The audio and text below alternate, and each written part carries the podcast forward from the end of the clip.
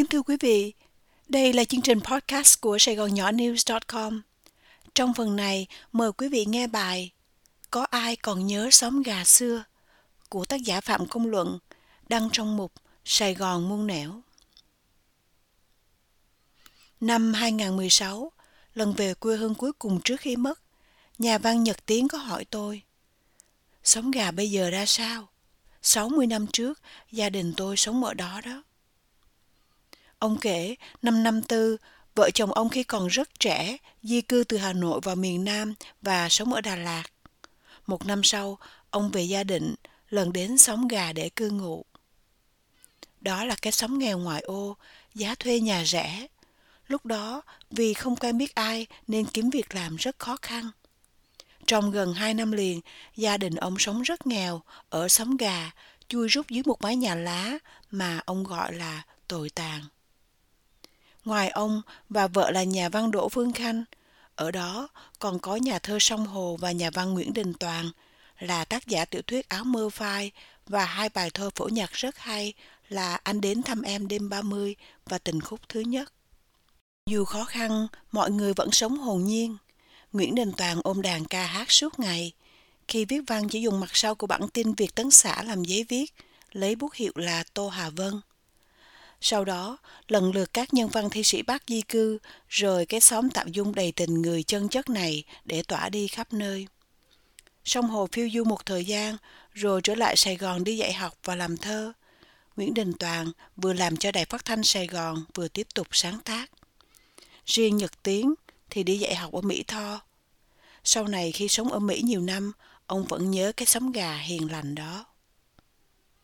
Xóm gà thuộc quận Bình Thạnh bây giờ – Thời xưa, người Việt ở gia định thích sống trong khu xóm gà vì có nước ngọt quanh năm. Đây là xóm nuôi gà độ, có từ đầu thế kỷ 19. Trước năm năm tư, vùng này còn vắng vẻ.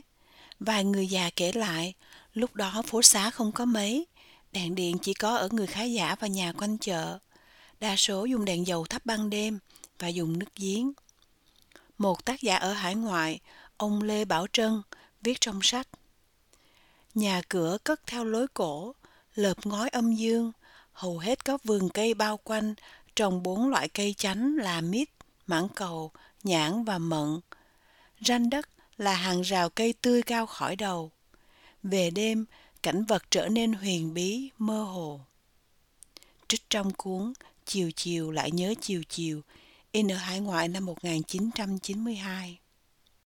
Ông kể khu này có hai nhân vật cùng hành nghề liên quan đến con heo với hai hình ảnh tương phản. Họ đều là người Hoa cao niên trên dưới ngũ tuần.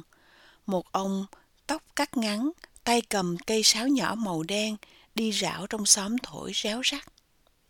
Đó là ông Thiến Heo. Còn ông kia chuyên cho mướn heo nọc. Dễ nhận ra là nhờ dẫn con heo có dính theo một thứ ngộ nghĩnh là vòng hoa giấy dán ngang lưng. Cả hai ông đều khô đét do hút thuốc phiện. Ông gầy giống heo đi tới đâu là chó sủa tới đó. Lúc heo hành sự, con nít xung quanh, khiến các bà vừa cầm roi đuổi vừa la ỏm tỏi. Heo gầy giống xong, ông cho nó hai trứng gà tươi để bồi dưỡng. Thời Pháp thuộc, vào buổi trưa, phía sóng gà nghe được tiếng ốc hụ từ cái cột do Pháp dựng lên ở ngã tư Bình Hòa lúc 12 giờ trưa để báo giờ tan sở. Dân quanh xóm thường nghe tiếng xe lửa từ ga Đông Nhì chạy đến ga Sóng Gà. Đó là giai đoạn mà Sóng Gà có sự hiện diện của hai nhà báo nổi tiếng là ông Cử Tùng Lâm, Lê Cương Phụng và nhà thơ Tản Đà. Một đêm giao thừa, ông Lê Cương Phụng được phân công đi mua gà còn tản đà ở nhà lo rượu. Ông Phụng mua con gà luộc, lấy thêm chai mai quế lộ nữa cho xôm tụ. Xui xẻo thay, khi đi đường, ông Phụng mãi mê xem đám đánh nhau mà bị bắt nhốt vô bót.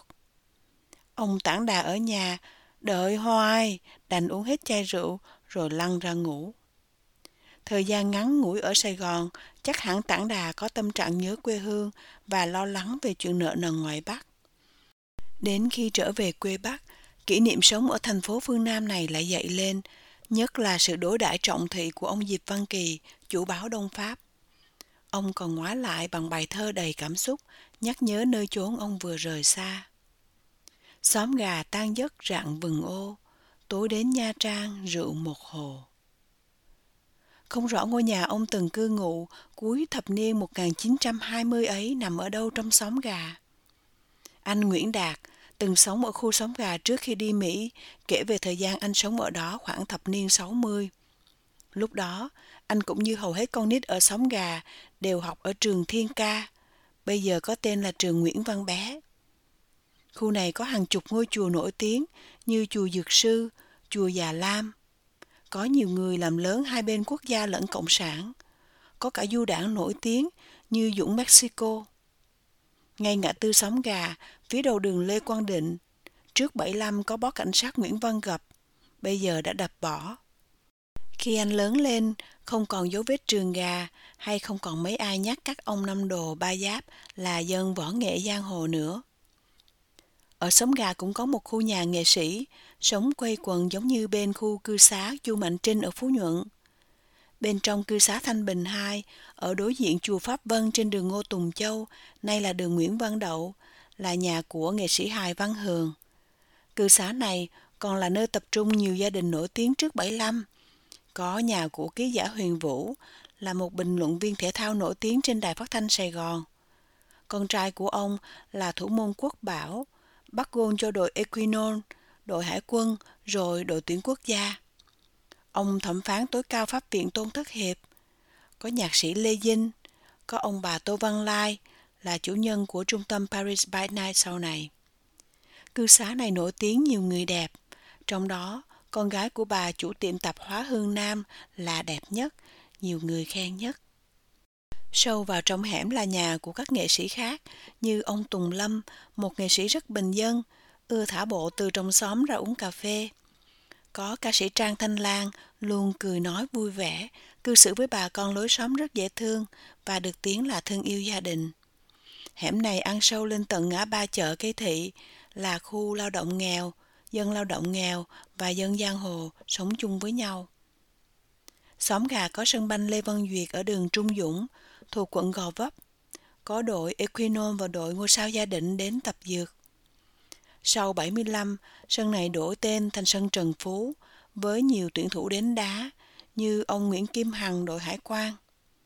Mỗi chiều, chú bé Đạt đợi nghe tiếng bạn bè rủ rê là nhập vào đám bạn ôm banh, len lỏi theo đường mòn trong xóm để ra sân banh, chọn một phần sân, rồi chia phe nhau đá.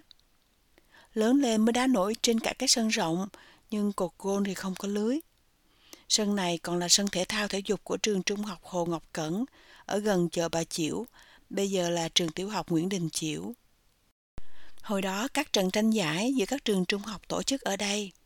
Sau năm 86, sân bị quy hoạch biến thành khu dân cư là cư xá Nguyên Hồng.